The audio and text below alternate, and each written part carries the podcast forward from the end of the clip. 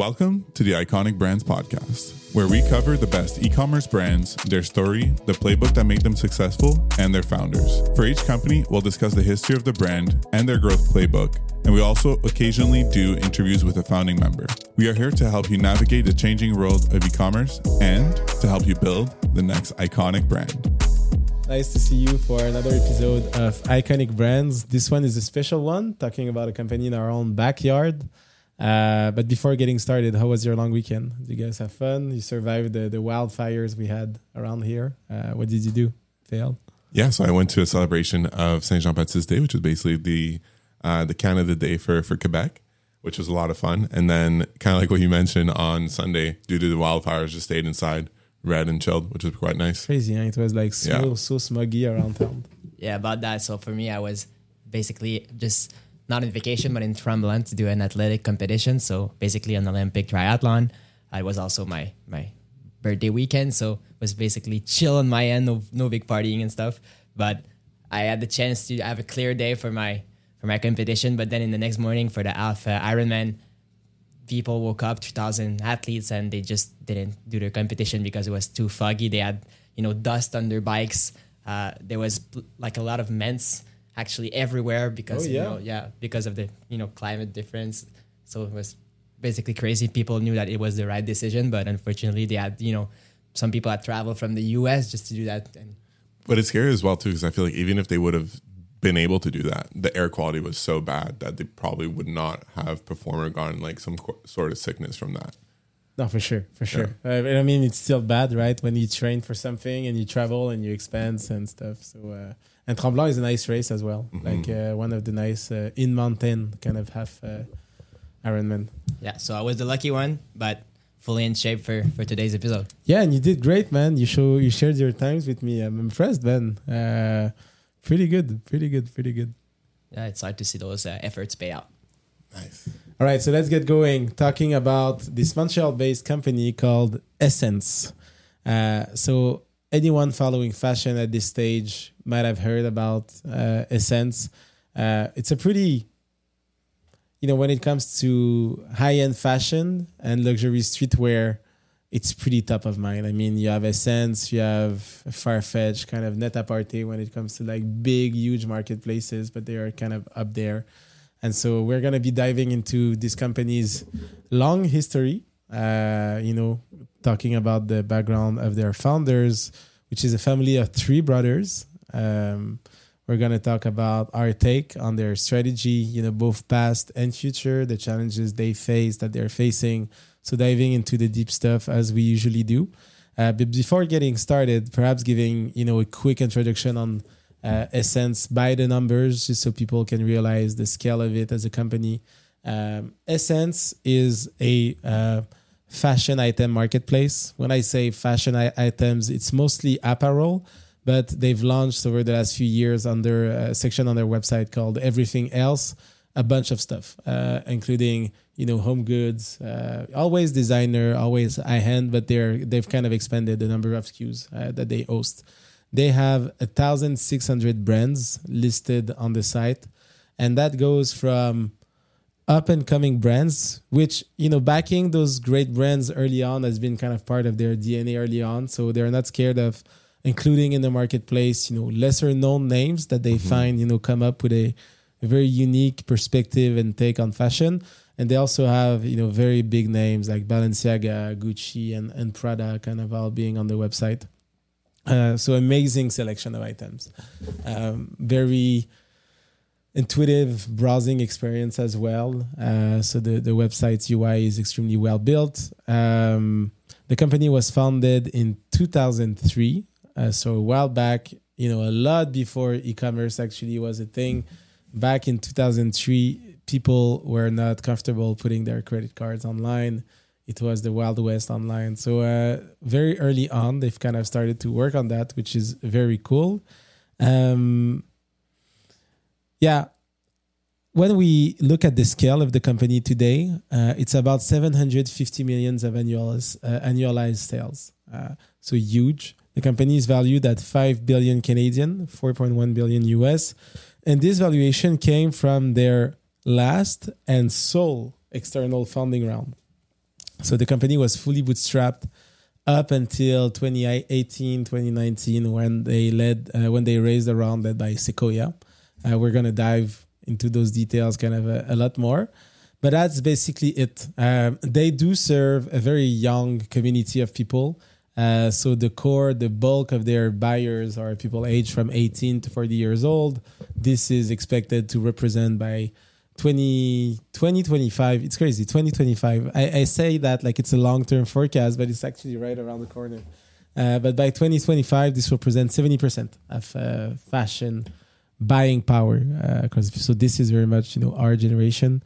Um, and yeah, they sell item. I mean, they have some accessible items in terms of pricing. You know, hundred bucks, a little bit above that um, for specific items, but it can it, it, can move up like really high. You know, yeah. tens of thousands for some items that are really really high fashion are kind of exclusive. So um, the average selling price on SSENSE, I mean, this is a number that only they you know really have. It hasn't been disclosed, but I wouldn't be surprised if the average selling price is around 300 bucks and average cart could be you know slightly above that obviously. So uh, yeah definitely some higher ticket items higher quality. But that's SSENSE. It's a company a marketplace that has grown that had kept on like, adding brands you know more and more no brands known brands adding skus over time. Uh, and then the last piece i would say just kind of on the introduction of it is they are a marketplace but they are also a content company in that they've put a lot of emphasis early on for not only having a page where people can buy stuff, but also have a destination where people can follow fashion, understand what's trendy, where things are going, discover new uh, creators. So this pulse on culture that they provide uh, is something they've invested as a company quite early on that really sets them apart uh, from some of their peers. So that's pretty much kind of the TLDR 101 around what SSENSE is we are obviously all super proud of having this company in our backyard, you know, in Montreal. It's been there from the earliest days. Uh, it stayed there, even though it grew as a company with offices, you know, in London, Belgium, um, Toronto, New York. So it's it's a global company now, you know, by all means and extent. But it remains kind of a, one of the provinces and cities' biggest pride when it comes to entrepreneurship, for sure. Um, yeah, lots of reasons for that. Um, we're gonna dive into that as well. But uh, I personally really like uh, SSENSE as a company, obviously. So now perhaps we can dive into the background of the founders, which is super interesting. Obviously, having you know three brothers kind of behind that. So Ben, perhaps you can walk us through uh, that.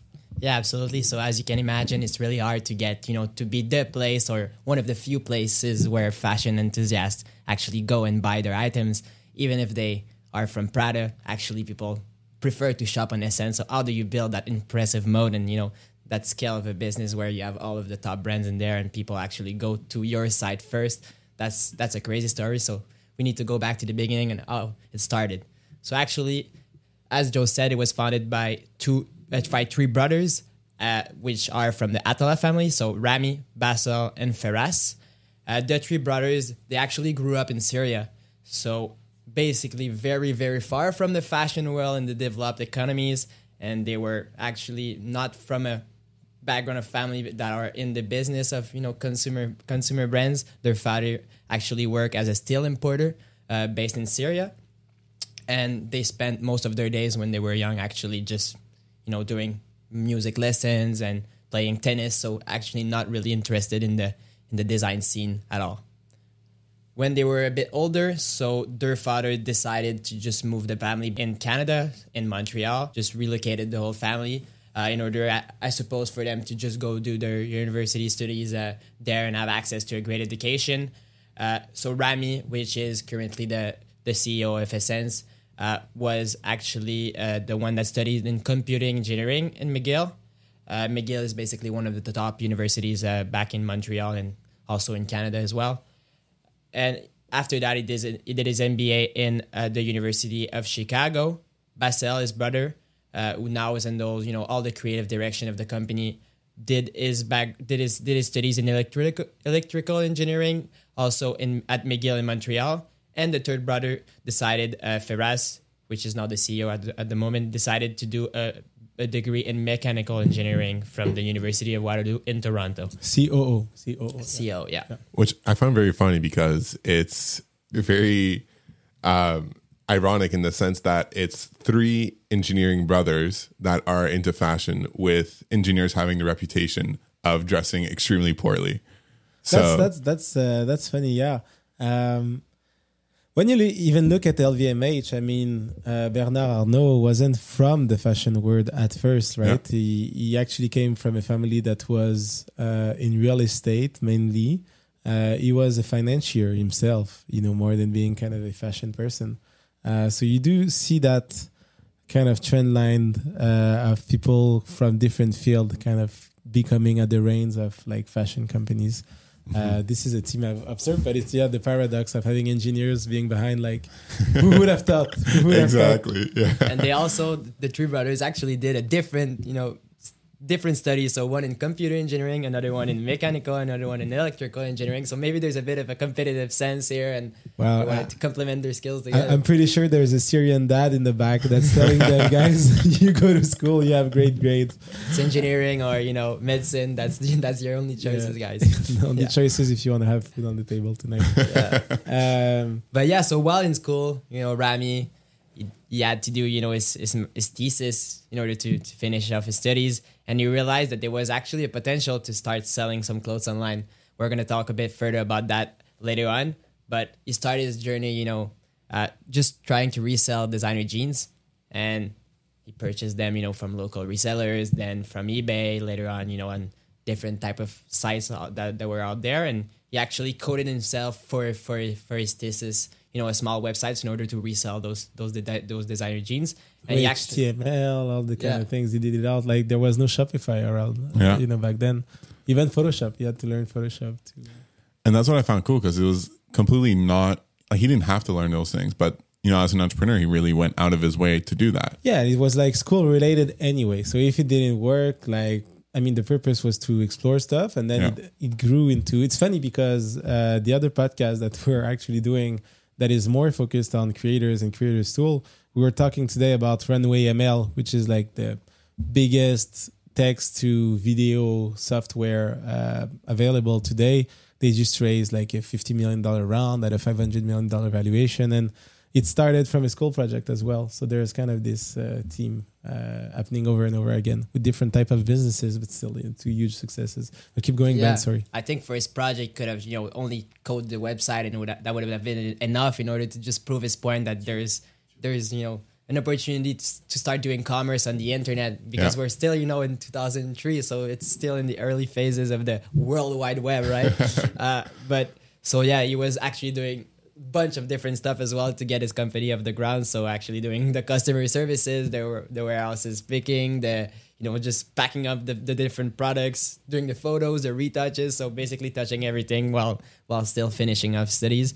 So that you know is the great segue in order to to start that you to start seeing that he was actually trying to build a business there. And that's the beginning of his sense. Another uh, kind of cool point, um, which I think comes to the topic of just serend, serendis, uh, seren- Serendipity. serendipity and and kind of um, having the the great luck of being influenced by the right people. But uh, from what I understood from like Rami's story, uh, is two interesting points. First of all, his first connection with fashion was actually from the tennis world uh, when he saw like Andre Agassi wear a very fashion forward kind of pair of shoes and and this is when he realized that he could actually you know go against um, the usual rules which in tennis you know there is a lot like people dressing all white and all that kind of stuff. There's rules and and he kind of broke them. But also the interesting point is the person who introduced him to the internet first was actually a tennis coach.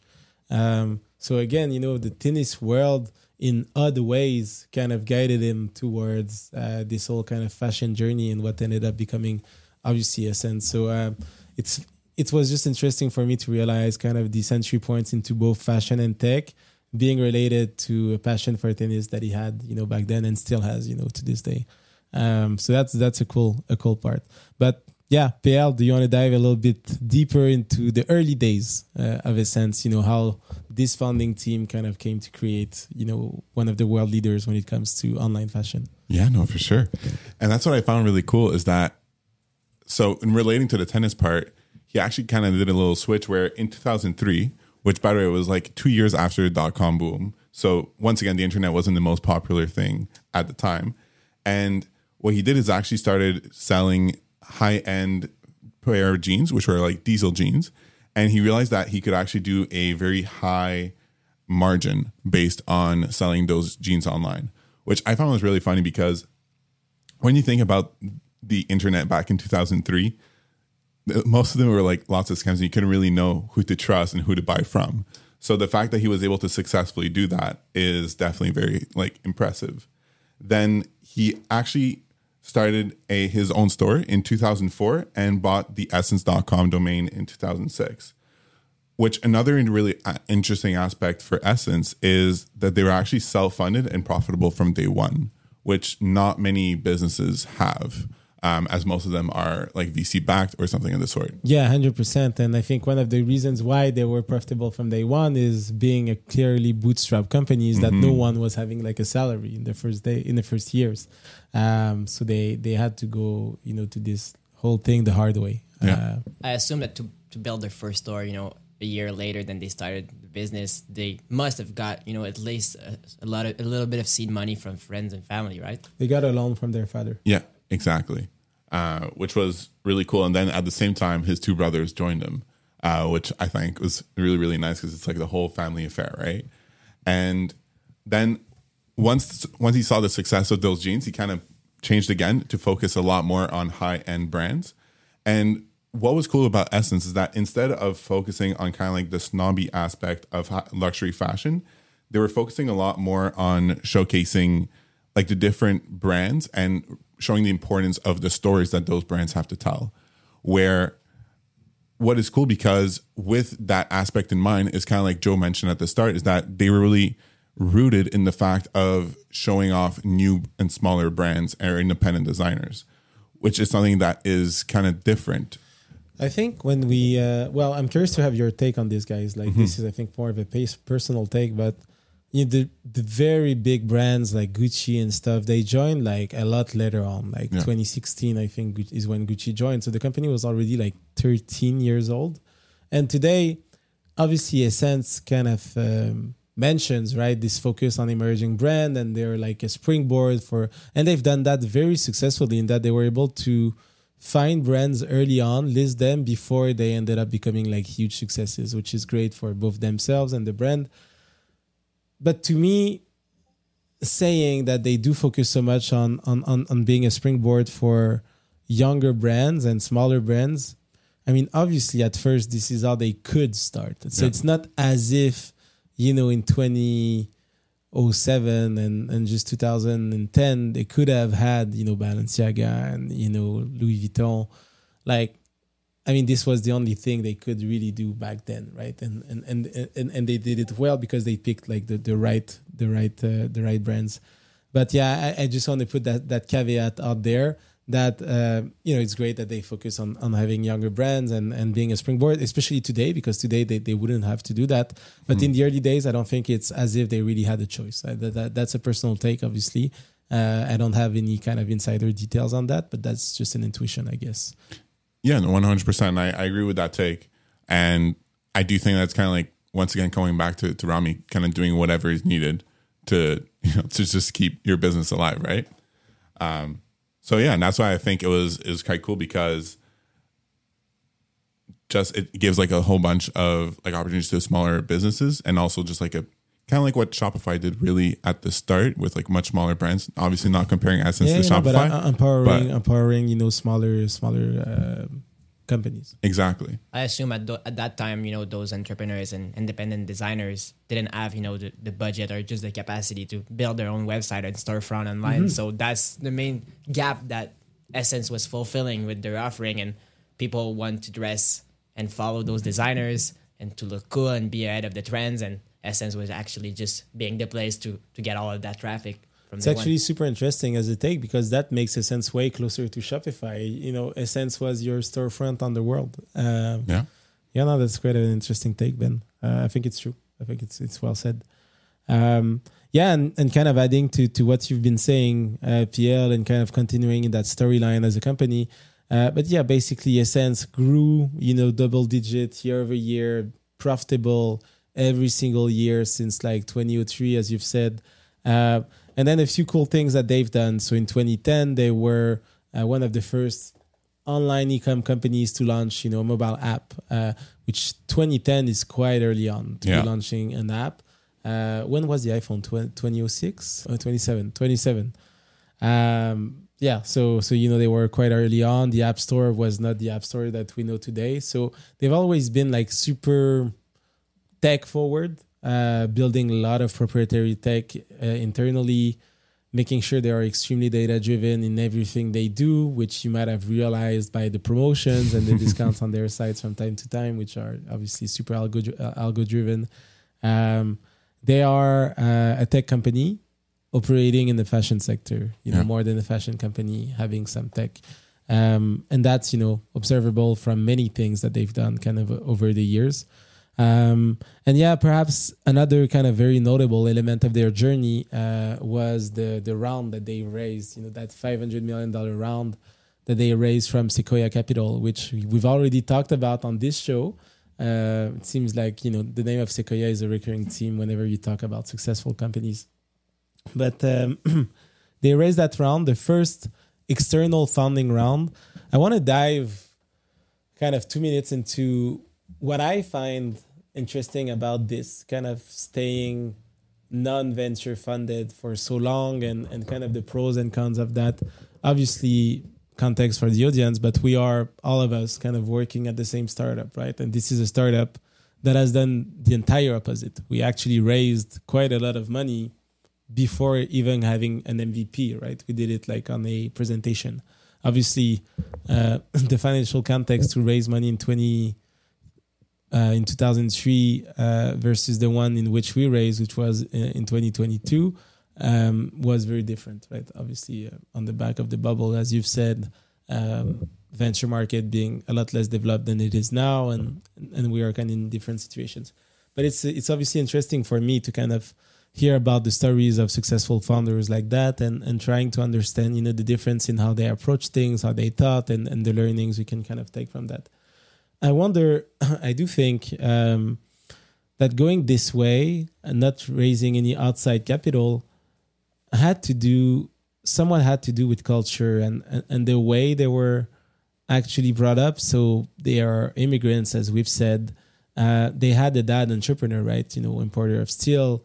Uh, obviously n- not close to the venture industry at all, but very close to the entrepreneurship and hard work uh, and need to operate intelligently to be profitable type of mindset. So when I look at SSENSE and I look at tons of other e-commerce companies and huge e-commerce companies, it seems to me that they have a discipline in in how they approach capital uh, that not a lot of the venture funded companies have as a culture type. Um, and I think that's a rare thing for companies at this scale.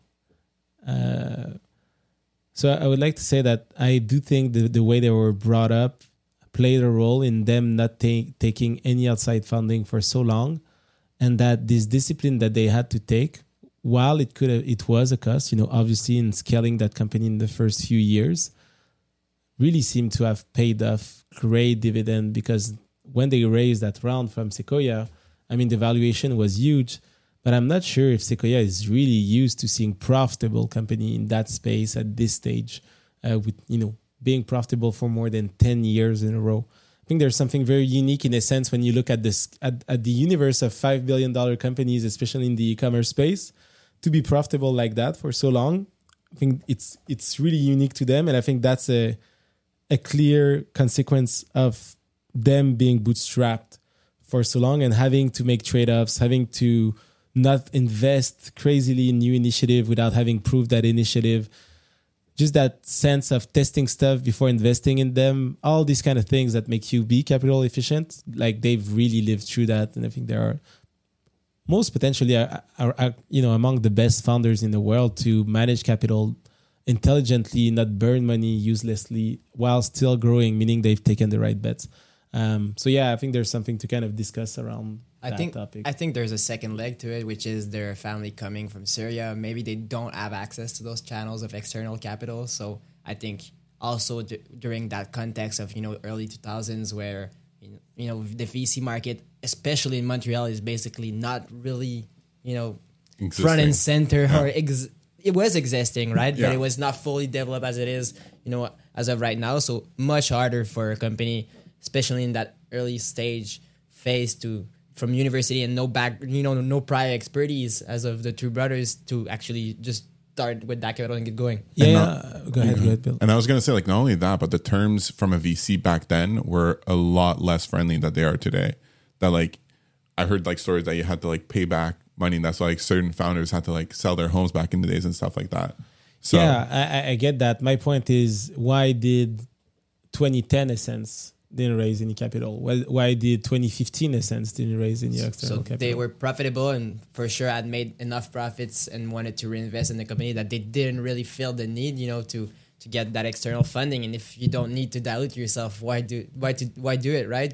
If if you need to and you start by getting external funding, then you're you know stuck in a trap that you need to continue you know raising in order to grow faster and faster to meet those expectations. But they didn't have to. So I think that's the main reason why they didn't. Yeah, I agree, but that's the that's the point where I'm trying to get is um, once you're there uh, and you make that decision that uh, you uh, don't want to raise, and you see competitors, you know, raising, and then they are equipped to capture market share, you know, faster than you, and then you see opportunities to invest that capital. I mean, obviously you were profitable, but if there's a way for you to get a capital injection to accelerate that growth, and you actually think that you are capable of allocating that capital at a bigger return than it costs you, a lot of people are making that decision to take that external capital. Yeah, and a lot of people are making that decision of taking that external capital to accelerate that growth, especially in light of competition, market share, you know, positioning. Obviously, in e-commerce, you want to be one of the three destinations where people go at least, right?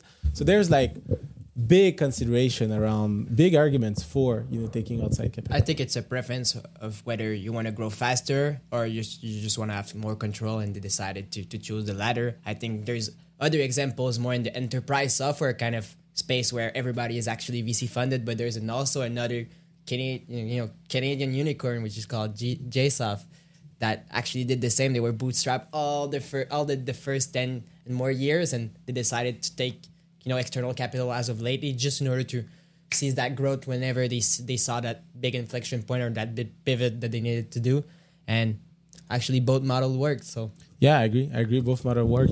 And interestingly, as we kind of dive into that Sequoia Capital kind of investment, the rationale from a tactical standpoint is great. Uh, so it wasn't Sequoia, it was Sequoia China uh, that actually made the investment, which interestingly is not part of Sequoia anymore. They kind of splitted the partnership. Um, but yeah, so Sequoia China came in, the Chinese market and the Asian market being such a huge market for fashion, one in which SSENSE uh, either wasn't really present or you know not at the scale at which it was you know in North America at least that's for sure. Um, they've made that move. I think the partner who joined their board uh, was actually the founder of Vogue China. Yeah, it was her. It was Angelica Cheung. Which Uh, might be the reason why they also decided to get external funding, which is if you want to expand in China, maybe that's the one of the right person to have around your Yeah, around your yeah. back, right? Yeah, around your, your, on your as- cap table. yeah, especially plus all the contacts that she has there could be super helpful. An open question for you. Do you think the SSENSE founders think about SSENSE to, you know, in today or five years ago? Do you think they go bootstrap for so long? Do you think it was really like part of how they thought or or this was, you know, driven by context? I do think it was part of their personality more than context. Like it was like a culture vision thing, wanted to have like control you know, being a family owned thing that they've scaled to so big. I, it does seem to me like it was more driven by how they think about things than than about like lack of access or anything like that. But I guess it's hard to answer. Even themselves couldn't tell, right? Because those are different contexts. But yeah, After the few first years where they were successful, I think VCs started knocking at their doors Exactly. and they Yeah, just for sure. decided it was a decision that they made, you know, maybe not anonymously, but they did it anyway and they did it for still ten years, ten years more. So I think I think it's a decision yeah, they it's took. a pretty strong, uh, pretty strong fund.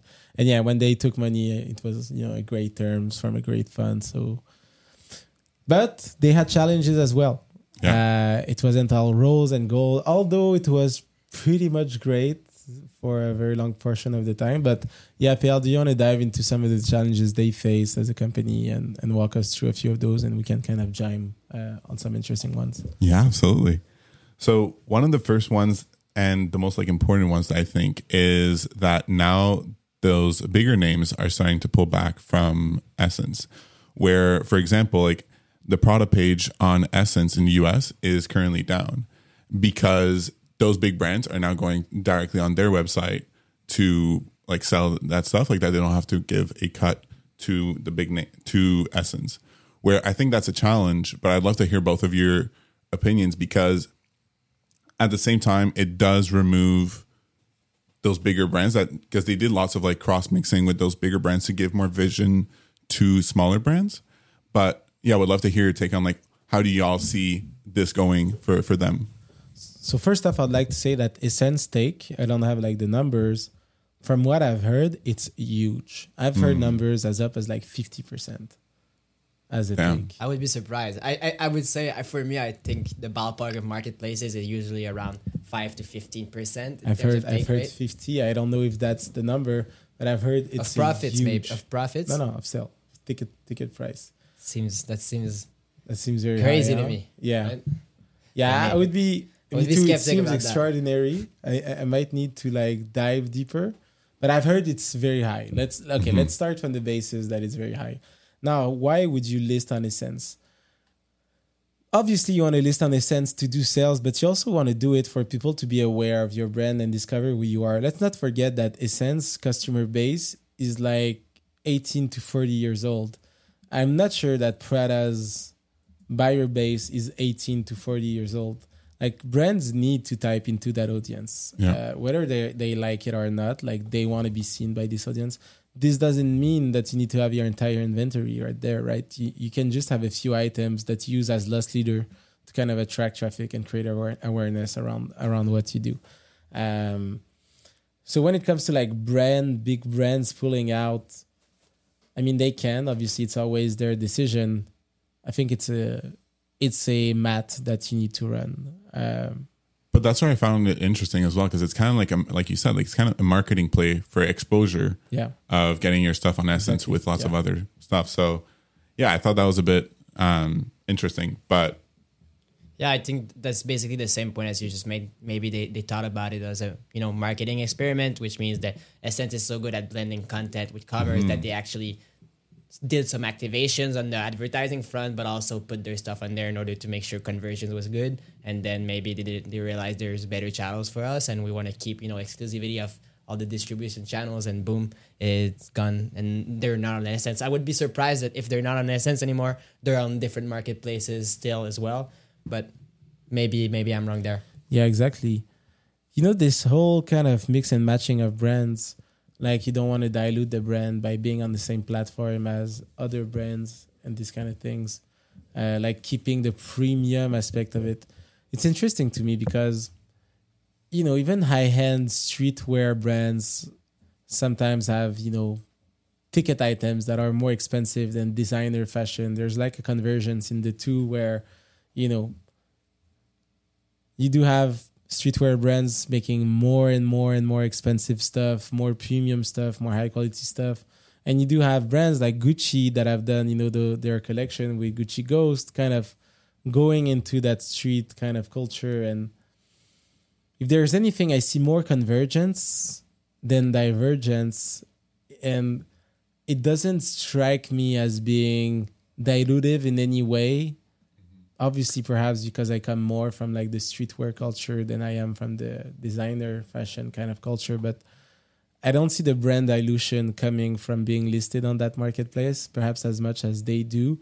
And if that brand's dilution is something that they do really see, I think it needs to be weighted against the trade off of tapping into a younger audience. Uh, and and this is the math they need to do. I mean, if for them the math is I want to have the most premium vision, even if it's mean it means selling to 50 year old people. Well, you know, there's uh, a limited LTV to those people. Right? There's there's another great example of you know poten- a potential avenue where people would say, oh, it's for sure you know an avenue of brand dilution. You s- you see you know different brands such as Gucci, they started to release you know low ticket items. So you think about the Gucci belt, that's where Gucci got you know, most of their new customers, and basically was very different from the the you know typical type of products that they offer, which are in the hundreds of dollars. And this this items was actually based for the main like destined to the mainstream, and you you could see this move as being you know the typical way to not approach your brand and you know keep it in the high end, but it was basically the opposite results.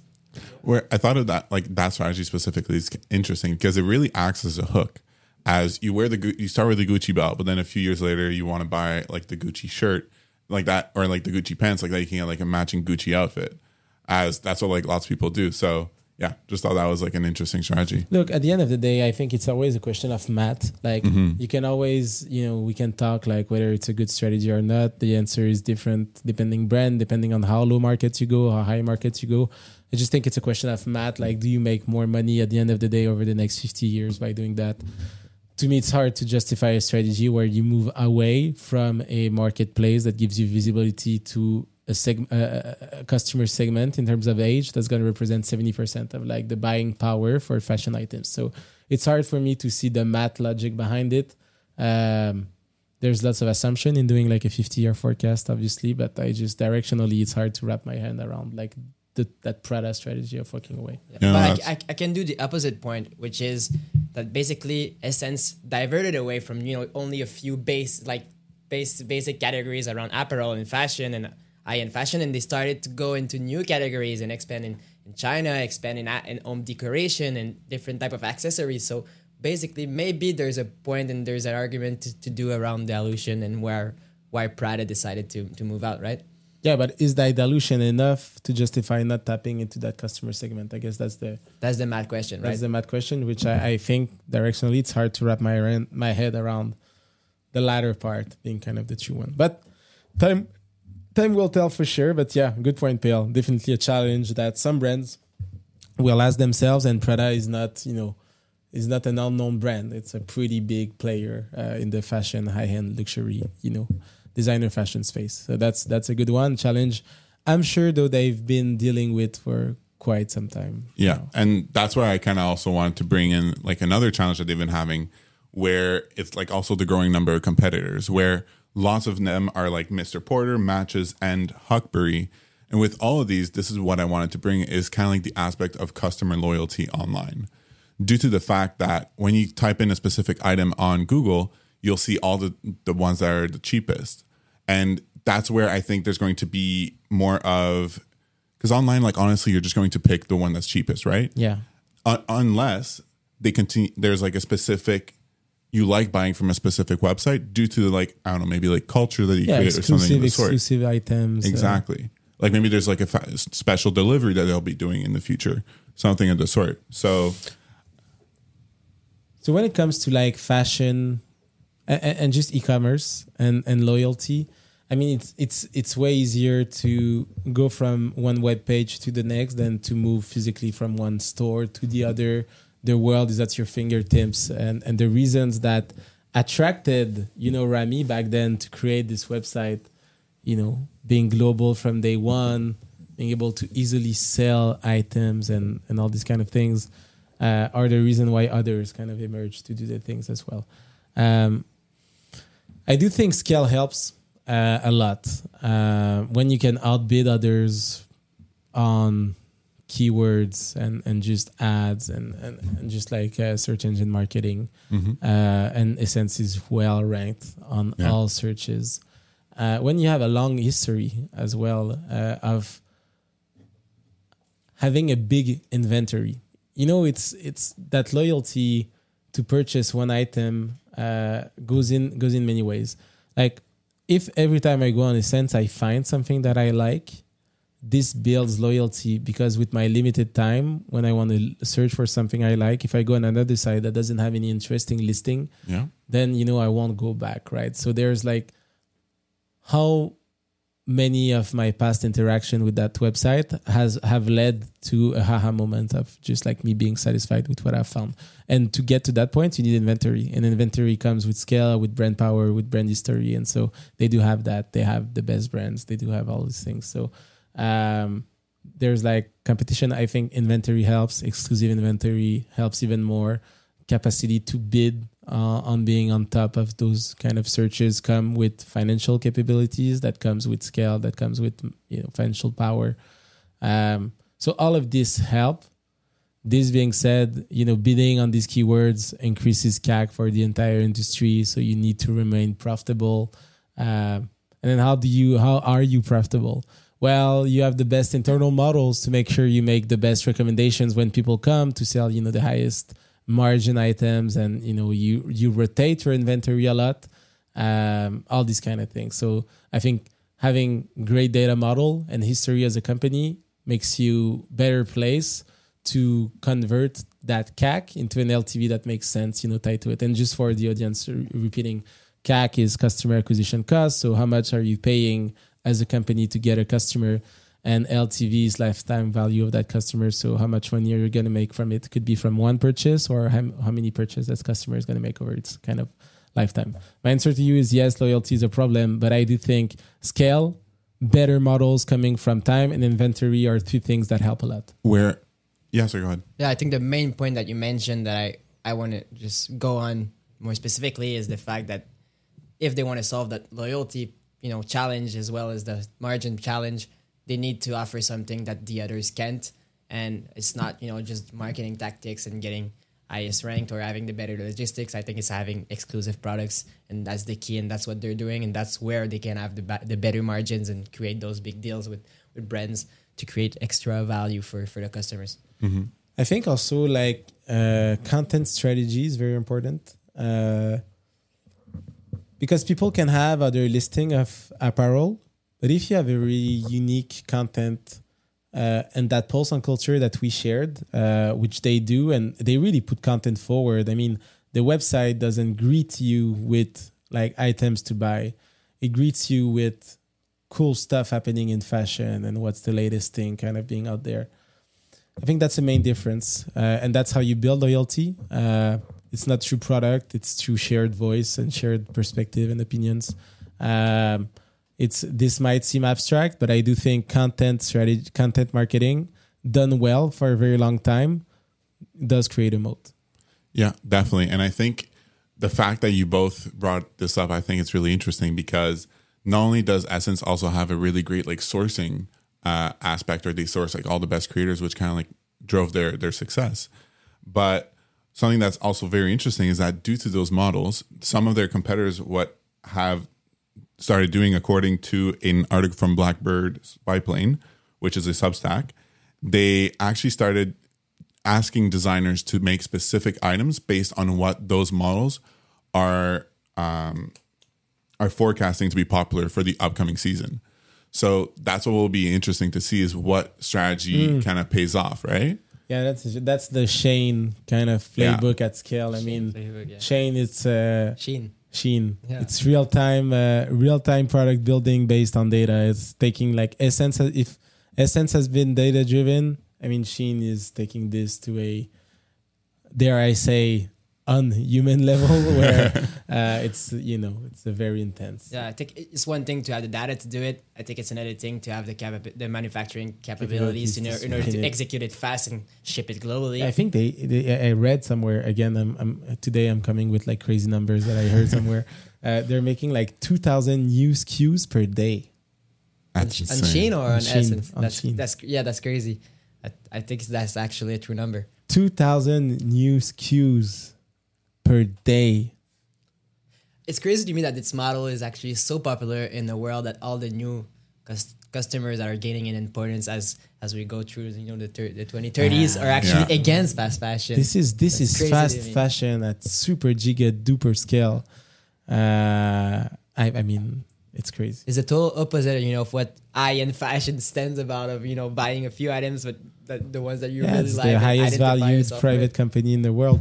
Okay, let's move to strategy and playbook. Yeah, uh, I mean but, we've already started to talk yeah. about that. But I think the the one thing I would mention as well is a question that I have for you guys is, since laid off, you know, more than 100 employees, you know, just a few months ago, I was wondering, do you think it's just the e-commerce market slowing down and just taking that breather from that big growth spike that they had during the pandemic? Do you think it's because of the rising competition, or it's just a matter that they, since they got the funding, they tried to just hire too much people and they need to scale down and be more profitable? Yeah, I, I think it's uh, obviously a little bit of everything, but for sure they hired a lot uh, post that funding round. I mean, hiring was one of the main kind of purpose of that round. Uh, they hired a lot. Um, the macro context we we must remember has been very difficult over the last kind of two years. There's there's a bunch of implication there. Obviously, high inflation price, meaning shipping items and, and just cost of goods sold. All of that is more expensive, right? So this is cash outflows. This this impact kind of unit economics. Sourcing raw material means that uh, you know even uh, manufacturers of those products are making you know thinner margin unless they rise their price. And if they rise their price, then it means lower sales and you know less sales on platforms like SSENSE. So there's kind of a macro context that's hard to live with, especially when you deal with physical product in a high kind of inflationary you know environment, which is really what we've kind of experienced over the last few years. So that's number one. Tough macro, coming back of a funding round where they raised a lot. I do think um, when all companies, because tons of tech companies and, and a lot of companies made you know mass layoff like that when others do it it kind of gives you the right to do one and it's always good to cut some fat uh, in the business you know after a while if you can reduce your i mean I'm, I'm saying that from things i've heard from like tons of other podcasts and, and other funders but when you can scale down you know 10 15% of your company uh, and others are doing it, uh, you kind of feel it gives you kind of that macro right to perhaps let go some people you wanted to let go for a while. I'm not saying this is what they've done, but I'm saying this is definitely something. A seven percent cut is basically what that means, right? Yeah, it's not. Seven. It's not a big, you know, organi- organizational, you know, yeah. That's, that's what right? I think. Yeah, you know, you cut seven percent. I mean, not you know it's easy to identify at least 10% of a company is not performing you know yeah. at, at standard and plus with uh, the use of data we're sure that they probably looked at that as well yeah like chat gpt but yeah so let's move into playbook. So yeah. pl do you want to kick it off? Yeah absolutely. Um so pl is kicking off every new section of that podcast. Let's go ahead pl awesome. Yeah well first off i just kind of alluded to but I think one of the biggest strategies that helped SSENSE is really to focus on data, as being able to like, use that data to understand kind of like customer behavior, but also your preferences is something that I found was definitely very interesting. Yeah, like three engineers behind that company. I mean, if the the only way you get three engineers to be behind a big fashion empire is if the data is telling how to dress. I'm kidding. I'm kidding. Uh, no, but for sure, like data has been a huge factor for them from very early on. Um, I mean, interestingly, let's let's even go now. I'll check like LinkedIn. If someone can check LinkedIn, uh, go on SSENSE and check up like the segmentation of their team, like how many people are working in tech uh, in that company. It's easy to do. Uh, you just click on the name. Uh, yeah let me know if you don't know how to do it i'll do it after yeah i got uh, it you got it okay perfect I, am sure it's like more than 50% of that company that's kind of tech related anyhow data very strong point and and and, and big focus for them in everything that they do definitely part of the um, playbook. Now another key thing to me has been um, i want to say exclusive items listed on their site, but it goes a little bit broader than that in that they do have access to you know big celebrities as well like exclusive access i would like to say brand yeah brand power from a sense is, is where i would like to go like in the customer spirit at least to me SSENSE seems like a place where i'll find very nice thing and then maybe I'll find one or two things in my budget. But if I do, those are going to be very nice items. Uh, I do see that destination as a highly curated place Uh, I also know that the shopping experience whenever I go is going to be intuitive. I'm not scared about being like blasted with content I don't care about. Like it, I- know it's going to be seamless as a, like a search experience. So they do have that brand power with me, the buyer. Now with brands themselves, SSENSE clearly resonates as the place where you need to advertise your product if you want to tap into a younger younger audience and and get known and, and respected by kind of that audience. Um, so that that's a great kind of place to be in, obviously, because everyone is trying to go younger, both designer fashion and in the streetwear kind of culture. It's the other is the other argument. It's like if you're a streetwear brand and you go on SSENSE, then you're a premium streetwear brand. Uh, so they do have this very unique positioning where uh, they attract the good demographic and they have the um, brand partner universe uh, that's built in a way that gives them you know access to both under and, and over in terms of price point. Uh, so the brand brand power to me at a sense is definitely huge uh, beyond the data.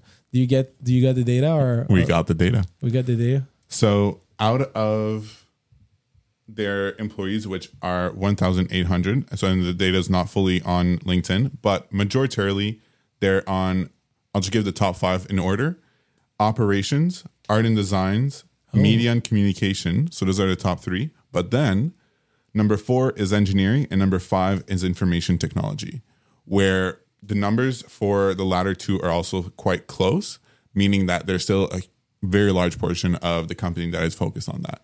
If you add like the last two where does it But fit? I'm not surprised by those numbers actually because they tons of operations huh? Tons of the operations. Yeah. first to have the best logistics when it comes to the rising competition you you have no choice to do that because people don't just want to buy to find the lower price. They want to have the best customer experience. That's why everybody go to amazon when they buy normal products.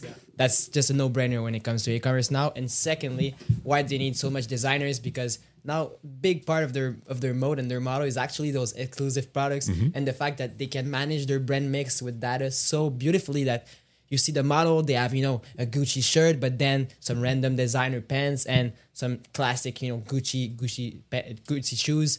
So you're the, the mix of brands in the portfolio is so beautifully designed that you just want to buy more. Yeah it's true. It's very true. It's very true. And it makes makes tons of sense. And in terms of numbers, they are at around 329, which would actually put them uh, for engineering and information technology, which would actually put them as the number two right after operations. So even more than arts and design. ben playbook So I think for me, we talked we talked about you know the brand mix. Uh, we talked about the data and the personalization that they, you know, were able to do with you know that UX. The third really key differentiator when it comes to their playbook is how well they executed their market expansion. So they hmm. decided to go into streetwear where streetwear was still you know at, at its beginnings. They decided to go in China when China was becoming the you know the biggest market nice for point, ben very nice the point. biggest market when it comes to you know high end luxury. They basically just followed the trend at the right time. They launched the mobile app in 2010. They went online very early on. They they understand very clearly now that having a store today is all about having an immersive experiential experience. It's not having like a huge brick and mortar footprint. Um, I think they're very good to understand what the next trend is and be early on on that trend. And what do you think about the physical store that they, they decided to build, you know, a few years after they started the, their journey? Was it a good decision? Is it like one of the main differentiator that made things successful? Successful? I, I'm, I'm not even sure if the first store was actually the store they have now, like in Old Port. Uh, maybe, maybe not. I'm not even sure. But if your question is more around the store they do have now, uh, I mean, it's an amazing store. It's built for tons of things. Like uh, it's a store, but it's super modular, so you can have like events and stuff like that. This is really the essence of what brick and mortar should be, and uh, to me, it's a great, it's a great store. And, just to add to that, like kind of what Joe was focusing on is that they actually focus so much on immersive experiences where at one point they even had like a cafe and a bar inside there. Um, they also had launches. So when Justin Bieber did his Drew launch, uh, they actually had an immersive experience launch inside their store for a few days uh, when Justin Bieber was here on concert. So I think kind of like you said, that focus on like more the experiences than just a store is also quite interesting. But at the same time, you know, when you don't have access to a Prada store, you don't have access to a Gucci store in your local city, you want to try those you know higher ticket items and you want to see if they're fit it fits if you don't want to return them. So basically there's there's a, a gap in that market for a player to have to have that retail location. Yeah, you do have Ogilvy and other kind of phys- more physical retailers for these brands. Another important point uh, in Playbook is just I think they are great founders, like amazing founders. Um, bootstrapping this company to where they've bootstrapped it, being able to become so relevant in the fashion space while building, you know, elegant technology. Uh, successfully, you know, being a great fashion and a great kind of technology company.